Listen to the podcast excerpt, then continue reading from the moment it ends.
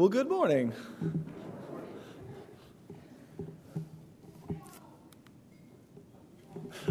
I want to begin by, uh, by saying thank you very much to all of the mothers who are here uh, today and to uh, all of the mothers who have served faithfully in that role.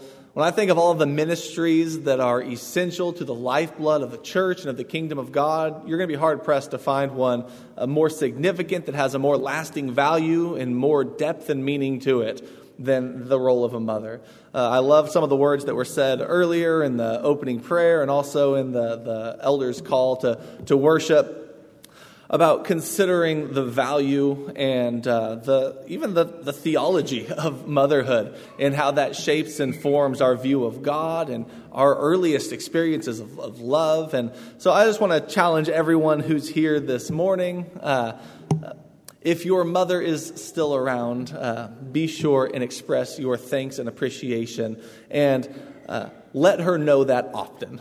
Not even only uh, just on today, but every time that you can. And uh, be sure and express that appreciation to God as well, who blessed you with that mother.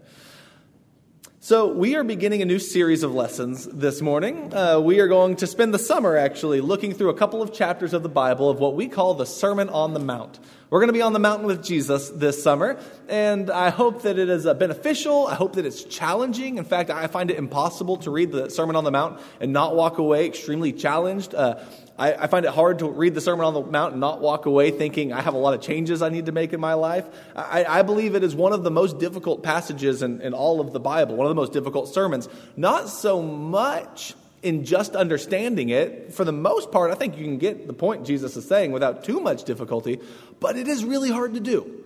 It is really hard to apply the Sermon on the Mount. And that's what we're going to be seeking to do this summer. And this will contribute to our overall theme for 2023, which is a Christ vision. We are trying to see the world as Jesus does. We're trying to see the world through the lens of Jesus. You can look at just about anything in this world. You can look at all kinds of topics. You can look at politics. You can look at marriage. You can look at motherhood. You can look at uh, all, money and you can look at uh, war. You can look at all sorts of things from one perspective. But and, and, a lot of us do. We, we have our own like cultural perspectives and, and worldviews with which we were reared. But when you turn to Christ, uh, you're supposed to start looking at things from another perspective a, perspective influenced by Jesus. You shouldn't see any of those topics without seeing Jesus first. You shouldn't see any of those topics without considering the way Jesus would approach them. You know, we, we can word this in different ways. Uh, Paul uses an illustration in 2 Corinthians chapter 3 of reading scripture with a veil on your face when you're reading it without Jesus. But then when you turn to Jesus, you remove the veil and you can see a lot more there than you previously could. I think sometimes we can look at this world with a veil on our face. But then when we turn to the Lord and we try to see them through the lens of Jesus, it's like taking off the veil and seeing them anew for the first time. The Sermon on the Mount is trying to give us a new look at the world. So there's a lot that you can say about the Sermon on the Mount. We're going to be spending uh, this summer there. But before we get actually to the words of Jesus, I want to focus this morning on the fact that he's on a mountain uh, the Sermon on the Mount, as we call it. Uh, why do we call it the Sermon on the Mount? Well, because it begins by saying Jesus went up on a mountain. And that might seem like a, a rather pointless detail, you know, something you just kind of read across, say, okay, well, maybe he did that just to be seen. You know, if the people are going to be listening to him, you get up a little bit higher than everyone can see. That probably had something to do with it, practically speaking.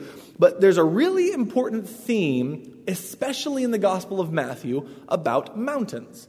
Matthew does something special with the, the setting of a mountain throughout the whole book. And so, to start off the Sermon on the Mount, we're going to look at what Matthew's doing with mountains and see what perhaps that can teach us about Jesus. I think you can see some interesting things. So, we're going to break it down to four different scenes where Jesus is on a mountain. And we're not going to go in the exact order Matthew does. We're going to kind of start it towards the end and then build our way back up to the sermon. But you'll see that each of these reveals something special about Jesus and about what his mission is and about what he's doing. Because the idea of a mountain being important isn't only a theme in Matthew, it's also throughout the whole Bible. You know, you can see, just think about how many important events in the Bible take place on a mountain, whether it's the receiving of the law of Moses, or whether it is um, the, the, where, where, the ark uh, landed after the flood, or whether it's where the temple is built, the Temple Mount, as it's called. Uh, you, you can see there is a lot of significance given to the mountaintop. Even perhaps Eden was on a mountaintop. There's a few clues that, that might uh, lead us to that idea as well. So, why is Jesus going up on a, on a mountain in Matthew? Well, the first passage that I want to look at, it's in Matthew 17, if you want to turn your Bibles there, and it's the Transfiguration. So, what are we going to learn about Jesus from these different mountain scenes? Well, I think the Transfiguration presents a pretty interesting one. Um, what Jesus does is he goes up on a high mountain. Uh, that is the language used all the way in chapter 17 and verse 1 of Matthew. Six days later, Jesus took with him Peter, James, and John, his brother, and he led them up on a high mountain by themselves. So the setting is a mountain. And what happens there? We're told that his face shone like the sun, and his clothes became white as light. Just think about that first phrase for a minute. Think about who else you might know of who went up on a mountain and then his face began to shine I just made a reference to it a little a few minutes ago when I was talking about the veil. It was Moses. Moses went up on a mountain to get the law from God, and whenever he would have these conversations with God, his face would shine and glow. And it creeped the people out so much that they said, Hey, cover that thing up. Uh, and so he had to put a veil over his face when he came down because it shone so much. And that's the, that's the, the analogy that Paul is making when he says Moses had to hide the glory by wearing a veil. But when you turn to Jesus, you're taking off that veil and the full glory is going to be there. And so Jesus, when he goes up on the mountain like Moses, his face begins to shine even brighter than Moses. As a matter of fact, you then find out that all of his clothes became white as light. Like it's a, it's what happened to Moses uh, exponentially larger. It's even brighter, and it's his whole body that is now being transfigured because the glory isn't just something reflected from God to him. Jesus is actually embodying the glory of God here in this moment. You keep reading, and lo and behold, Moses actually appears in the scene. Moses and Elijah both show up on the mountain with Jesus. So there should be no doubt that you should be thinking about Moses on the mountain, his face shining, Jesus on the mountain with Moses, only now instead of Moses' face shining, it's Jesus' face and entire body that is shining. Something is happening with the glory that we saw back there in the days of Moses with Jesus now. It's almost like it's being transferred in an even greater way from Moses, the one who was the lawgiver and the one who uh, freed the people out of uh, Egypt and the one who was the great and wise philosopher and the one who wrote down their scriptures and all these things. Moses, the great leader, the great warrior, the great uh, philosopher, the lawgiver, he is now being surpassed in glory by Jesus, who's right there with him. Interestingly, also, Elijah's there too. And I think that's part of a different theme that Matthew's working on, but it's, it's also important. Uh, Elijah's there on the mountain. Remember the ministry of Elijah? One of the problems that he had is he had to preach to kings over and over and over again. Some pretty bad kings, like King Ahab and these other kings, who did not listen to him, who hated him, who wanted him killed. He had to flee for his life from Jezebel because the kings would not listen to him. The kings were supposed to listen to Elijah. You know what's kind of fascinating? On this mountain, we're going to talk about it here in just a minute, but uh, there's a voice that comes from the cloud, and it says, This is my beloved Son with whom I'm well pleased. You listen to him. Instead of the kings being told to listen to Elijah, Elijah is now being told, You listen to the king. Uh, there's a transfer of glory taking place here. And along with that transfer, you have Peter who's like, hey, let's build three tabernacles. You know, I think he probably has that, the children of Israel in the wilderness mindset. Moses going up on the mountain, seeing that. He's thinking maybe we can do something here to symbolize and to honor all three of you, as though perhaps they are equals. Uh, and and that's, that's not the right way to, to go about this. As he's saying that, a cloud overshadows them. You remember what Moses was following there in the wilderness? You remember what was up on top of the mountain that Moses had to go up to? The cloud. Well, the cloud comes back to the top of a mountain, this time with Jesus there. And a voice comes from the cloud. Do you remember? With Moses, there was a voice that came from the cloud, and everyone could hear it. And you know what happened when they all heard it? They all trembled and fell to the ground and were terrified and said, No, you talk to that voice. We don't want to hear it anymore. You cover your face and you silence that voice because this is terrifying because they were too close to the glory of God. Well, all of that stuff is happening right now at the transfiguration. Of the cloud comes back. The great booming voice comes from the cloud. And you know what happened to the disciples who were there? The disciples do the exact same thing the Israelites did. They fell on their face terrified. So, what's, what's the point here? Um, you have a very similar scene at the Transfiguration to what you had with Moses in the book of Exodus on the mountain, where his face was shining, where uh, the cloud was there, the voice came from the cloud, the voice terrified all of the people. The people were supposed to listen to Moses, kings were supposed to listen to Elijah. But now, instead of authority and glory being given to them, it's being transferred to his son. That's going to be really important for understanding the authority of Jesus throughout the book of Matthew. It's going to be really important for understanding why you should listen to Jesus. And the mountaintop is a reminder of that. When Jesus goes on the mountain, it's a reminder you listen to what he has to say. It's a reminder that Jesus has the very authority of God with him in a greater way, even than Moses and Elijah did. He's the one to whom we give our attention and our ears as he teaches and guides us. Another important, uh, uh, and then after this, uh, Jesus tells the disciples to rise uh, up from the ground and to have no fear. They don't need to fear the type of king that he is. Uh, the next scene that I think is interesting is right at the end of the Gospel of Matthew. It's the resurrection. After the resurrection, uh, we had the passage read just a moment ago. Jesus leads his disciples to a very high mountain. So if you turn with me now to Matthew chapter 28, Matthew chapter 28. Verse 16. It says, But the eleven disciples proceeded to Galilee to the mountain which Jesus had designated or directed them. So Jesus tells them to go to a certain mountain that he's going to meet with them after the resurrection. Here's something incredible happens. When they saw him, that's a typo, I just noticed. Uh, it doesn't say when they say him. When they saw him, they worshiped him. So when Jesus goes up on the mountain, they worship him. Now think about Moses and think about Elijah. Should they have been worshiped while they were up on the mountain? No. Uh, worship is something that belongs only to God.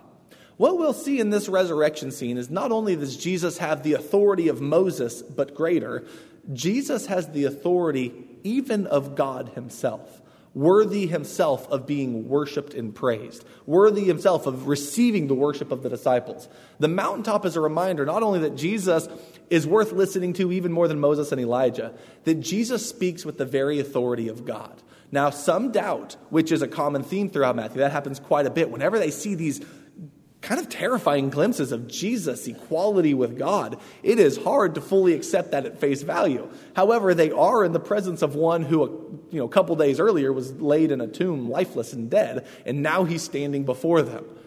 Jesus then says to them, All authority in heaven and on earth has been given to me. So think about some of these, the meaning of these things. They're worshiping Jesus up on a mountain, kind of like you would do with, with God when you would go to worship Him. Um, then he says, All authority in heaven and on earth. Who has all authority in heaven? What king? What person? What ruler? What lawgiver? Only God. This is a statement that can only be true of God Himself. To say, All authority in heaven and on earth is given to me is mine. It's again an expression of the, the fact that Jesus himself is equal to God in authority. He then tells them to go into all the world and make disciples of all nations. So kings might be able to get adherents from their nation, but Jesus is saying, you're going you're to go to every nation that there is, because I'm offering a kingdom that is not bound by borders or limited by, by distance or geography. Every single nation will be made up of disciples of mine. Go to make disciples of all nations, because I have all authority in all of earth and in all of heaven, baptizing them. And how interesting is this? In the name of the Father and the Son and the Holy Spirit.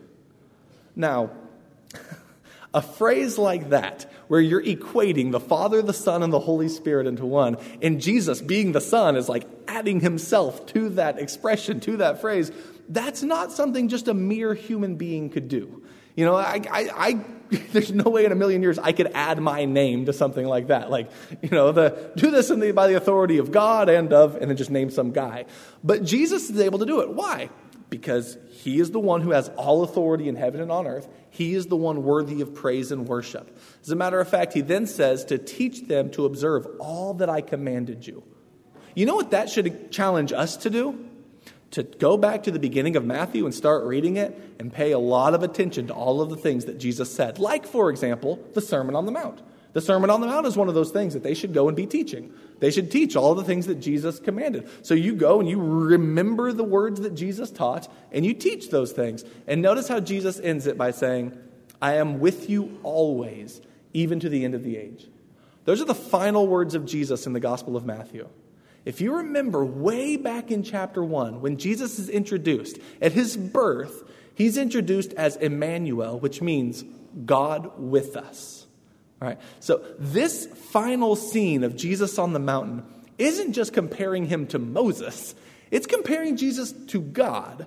And Jesus, who is introduced as God with us, will continue to be with us throughout. He's the one who on the mountaintop is worthy of worship. He's the one who's on the mountaintop has all authority in heaven and on earth. He's the one who has authority in every nation and can make disciples of all the world. He's the one whose teaching we ought to listen to. In both of these mountain scenes, you're getting Jesus' elevated glory, worth, uh, and authority above anyone and everyone else including his equality with God himself. Now, going back earlier in Matthew to a different mountain scene, this is one of the first ones. And this is where Satan takes Jesus up on a high mountain. And contrast this with what we just saw at the end. The very last words of Matthew Jesus has all authority in heaven and on earth, and he's going to make disciple of every nation. Well, now the devil, long before them, is going to offer him that in a different way. He's going to offer him the goal that Jesus is striving toward with the cross. He's going to offer him that freely without the cross. He's going to take Jesus up on a very high mountain, so that's our setting again, and he shows him all the kingdoms of the world and their glory. If you want glory, look at Rome. If you want glory, look at all of the power and the might that they have. Look at every kingdom on earth. And Satan is going to offer him that if he will but fall down and worship him. So, so notice the contrast here. The disciples fall down and worship Jesus as he now has authority over all the nations of the earth and over all heaven and all earth. That's the end of Matthew. Here at the beginning of his ministry, Satan is saying, Hey, I'll give you a shortcut to that. I'll give you all the kingdoms of the earth. I'll give you uh, everything you want, but instead of going to the cross, fall down and worship me right here. Notice who in this story has the authority to give those kingdoms. Might warn us a little bit about kingdoms of the earth. Uh, it might tell us a little something about how careful we should be when we view those as the end game. Jesus is not viewing those as the end game. He has a different kingdom in mind. And so here, Satan is offering him the earthly kingdoms if he will but fall down and worship. And Jesus says, Begone, Satan. Notice this phrase You shall worship the Lord your God, and him only shall you serve. Doesn't Jesus receive worship quite a bit in Matthew? It's certainly right there at the end. We already saw one scene where he receives it on the, on the mountain, but actually throughout Matthew, Jesus, his disciples, and people who meet him, they fall down. And that word for worship, proskuneo, is used precisely to describe what they're doing for Jesus. Jesus says only God can be worshiped. And then throughout Matthew, Jesus is the one receiving worship. And so, again, this is one of those hints towards the divine identity of Jesus himself. But after this, Satan leaves him. So that's Matthew 4. Matthew 4, they go up on a mountain, and Satan offers Jesus all the kingdoms of the earth, and Jesus rejects them, and Satan leaves. Matthew 5, Jesus goes back up on a mountain, and this is the Sermon on the Mount. He comes down from the mountain of Satan. He comes down from the mountain where he could have gotten the kingdoms of this earth, and he goes up on another mountain to talk about a different kingdom. He goes up on another mountain with the authority surpassing even Moses, surpassing even Elijah, with the authority equal to God Himself, and he's going to teach about a different kind of kingdom, a different way of life. It says, seeing the crowds, this is Matthew chapter 5 and verse 1, he went up on the mountain. And he says throughout the sermon uh, things like, You have heard that it was said, and he'll quote Moses. And he'll say, But I say unto you. And then he'll say something that intensifies uh, what, what Moses' teaching was. And it's fascinating the way he does that, especially when you remember the transfiguration. And you remember that you know, Moses is there, but we're told to listen to the Son. We're told to listen to Jesus. There's a transfer taking place there, and you see it throughout his teaching and throughout his sermons. It says in Matthew, uh, right at the end of the Sermon on the Mount, at the end of Matthew 7, it says, When Jesus finished these sayings, one of the things that's interesting about that is that's a direct quote from when Moses finished his sayings. That, that phrase to conclude the Sermon on the Mount is also a phrase used near the end of Deuteronomy to conclude when Moses is speaking. But it says, When Jesus was uh, finished these sayings, he went down from the mountain, and it says, He was teaching them as one who had authority. That's what the crowds are saying. They're all amazed at what Jesus has done.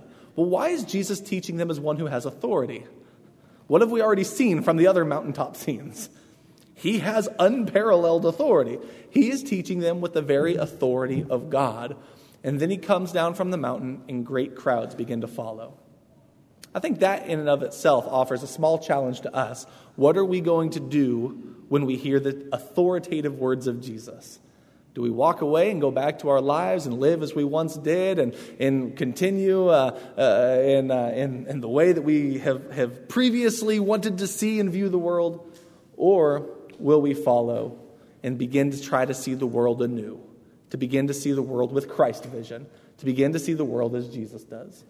Well, the best way for us to do that, and what we're going to do this summer, is we're going to go through the Sermon on the Mount where Jesus actually explicitly tells us how to view this world and tells us some of the ways to start to see it differently. So here's the challenge, uh, the call to action as we bring our lesson to a close. Be open to the radical call of the authoritative, glorified, divine Jesus. Seek his kingdom over all of those other kingdoms that Satan has offered. You know, Satan offered all the kingdoms of this earth, and Jesus offers the kingdom of heaven. That's the one that you seek. That's the one that you serve, and you let Jesus tell you how. That's what we're going to do this summer, and I invite you all to participate in it and, uh, and to try to not just hear the words of Jesus, but let's see if we can be transformed by them. If there's anyone here this morning who would uh, like the prayers of this church or would like to become a Christian, please let that be known. You can go talk to one of our elders in the library in the back, or you can come sit on the front row. But please let it be known while we stand and as we sing.